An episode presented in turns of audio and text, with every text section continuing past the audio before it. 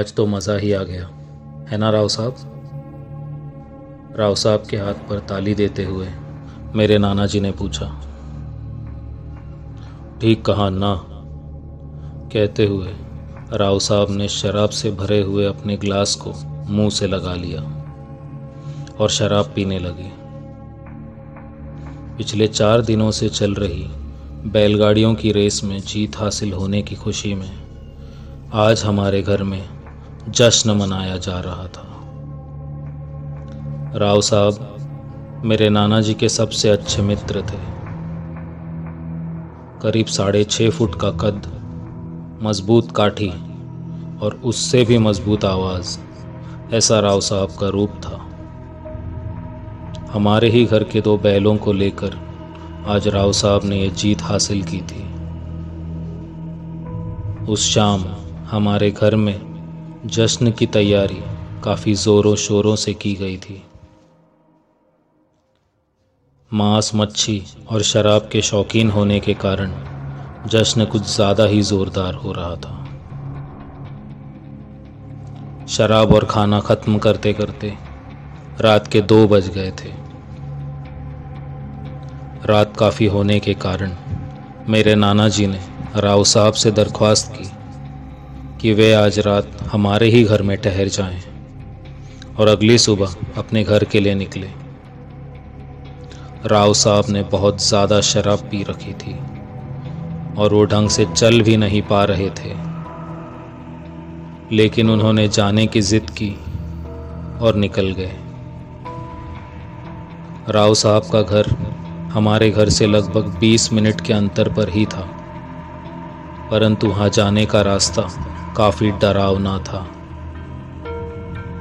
जगह जगह पर लटकती हुई पेड़ की टहनियाँ, सूखे पत्ते की बिछी हुई चादर और बीच में ही पड़ने वाले शमशान के कारण वो रास्ता रात के समय और भी भयानक हो जाता था।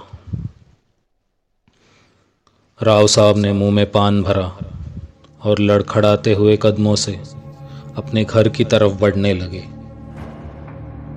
कुछ ही देर में दूरी पर स्थित गाँव के मंदिर से बाएँ मुड़ते ही कच्चा रास्ता शुरू हो गया।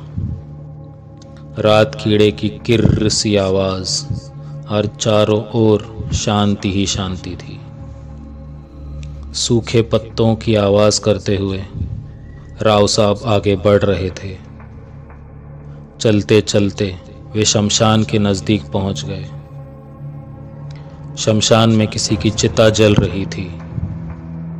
राव साहब ने देखा तो उन्हें यह एहसास हुआ कि आज तो गाँव में किसी की मृत्यु नहीं हुई है, परंतु शराब के नशे में धुत होने के कारण उन्होंने इस बात पर ज़्यादा ध्यान नहीं दिया। और चलते हुए शमशान के ठीक सामने स्थित एक इमली के पेड़ के पास आकर बैठ गए। कुछ समय के बाद राव साहब को पेड़ के पीछे कुछ हलचल सुनाई दी, परंतु उसे किसी कुत्ते की आवाज़ समझकर उन्होंने नज़रअंदाज कर दिया और अपनी जेब से तंबाकू का बटुआ निकालकर तंबाकू मलने लगे। उठकर वो दो कदम आगे बढ़ ही रहे थे कि उनके कानों पर एक आवाज़ आई।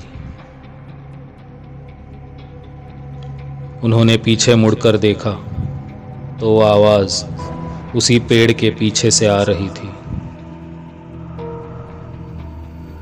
राव साहब को लगा कि रात के समय कोई गाँव वाला उनके साथ मज़ाक कर रहा है। उन्हें काफ़ी गुस्सा आ गया और उन्होंने अपनी जेब से चाकू निकालकर उस पेड़ के पीछे की तरफ़ जाकर देखा तो वहाँ कोई नहीं था। राव साहब ने आँखें मलते हुए इधर उधर नज़र घुमाई और उन्हें वो आवाज़ दोबारा सुनाई दी। कौन है वहाँ? सामने आओ। राव साहब ने आवाज़ लगाई और दूसरे ही क्षण उनके सामने एक आठ से दस फुट लंबा बालों से भरा हुआ आदमी सामने आ गया। राव साहब ने तुरंत ही अपने चाकू से उस पर वार करने की कोशिश की, लेकिन वो गायब हो गया। अब राव साहब को डर लगने लगा था। वो समझ गए थे कि ये सब कुछ किसी अमानवीय शक्ति के कारण हो रहा है। उन्होंने उस जगह से भागने में ही समझदारी समझी, परंतु उनके पैर जैसे उसी ज़मीन में गड़ गए थे। वे हिल भी नहीं पा रहे थे। तभी वो बड़ा सा आदमी दोबारा उनके सामने आया और हंसने लगा। और फिर से गायब हो गया। काफ़ी मशक्कत करने के बाद राव साहब ने अपने फंसे हुए पैर को छुड़ा लिया। लेकिन अपने घर की तरफ़ दौड़ने के बजाय वो चीखते हुए उस आदमी को पुकारने लगे। किधर गया साले? सामने आ। पर अब चारों ओर केवल घनी शांति छाई हुई थी। राव साहब को कुछ समझ नहीं आ रहा था। वो लड़खड़ाते हुए कदमों के साथ दोबारा उस उंगली के पेड़ के पास आ गए। अब वो पसीने से पूरी तरह लथपथ हो गए थे। अचानक उन्हें वो हँसी सुनाई देने लगी। और दूसरे ही क्षण किसी ने राव साहब को पेड़ के ऊपर ही खींच लिया।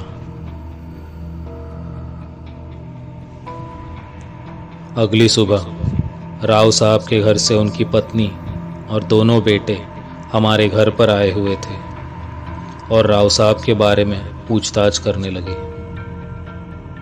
राव साहब कल रात घर नहीं आए? मेरे नाना जी ने उनसे पूछा। नाना जी को लगा कि नशे में होने के कारण राव साहब कहीं सो गए होंगे। उस पर उनके बेटे ने कहा, नहीं अन्ना, अगर ऐसा होता तो वो हमें आज सुबह नज़र आ जाते, क्योंकि हम उसी मार्ग से आए हैं। नाना जी ने तुरंत ही गाँव वालों को इकट्ठा किया और राव साहब को ढूँढने निकल पड़े। आठ से दस लोगों के साथ राव साहब के घर के रास्ते पर चले गए। और कुछ गाँव वालों को गाँव की दूसरी तरफ़ भेज दिया। एक घंटे तक ढूँढने के बाद सारे लोग मंदिर में इकट्ठा हो गए। पर किसी को राव साहब का पता नहीं चल रहा था। तभी गाँव का एक लड़का दौड़ते हुए मंदिर में आया। वो बुरी तरह से डरा हुआ था और एक ही चीज़ दोहरा रहा था। राव साहब राव साहब। गाँव वाले उसके पीछे चलने लगे। वो लड़का सभी गाँव वालों को लेकर शमशान के पास आ गया और उसने सामने खड़े इमली के पेड़ की तरफ़ इशारा करते हुए कहा राव साहब। उसके बाद जो गाँव वालों ने देखा वो दृश्य बिल्कुल चौंका देने वाला था। इमली के पेड़ पर राव साहब का शरीर उल्टा लटक रहा था। ये देखकर सारे गाँव वाले पूरी तरह हिल गए। दो टहनियों के बीच फंसा हुआ एक पैर और पेड़ से लटकता हुआ उल्टा शरीर बिल्कुल भयानक लग रहा था। गाँव वालों ने पेड़ पर चढ़कर उनकी लाश को नीचे उतारा। और उनके घर ले गए। लेकिन उस रात को क्या हुआ था, यह आज तक कोई भी गाँव वाला जान नहीं पाया। उस दिन के बाद से, रात के समय, सभी ने उस मार्ग पर जाना बंद कर दिया।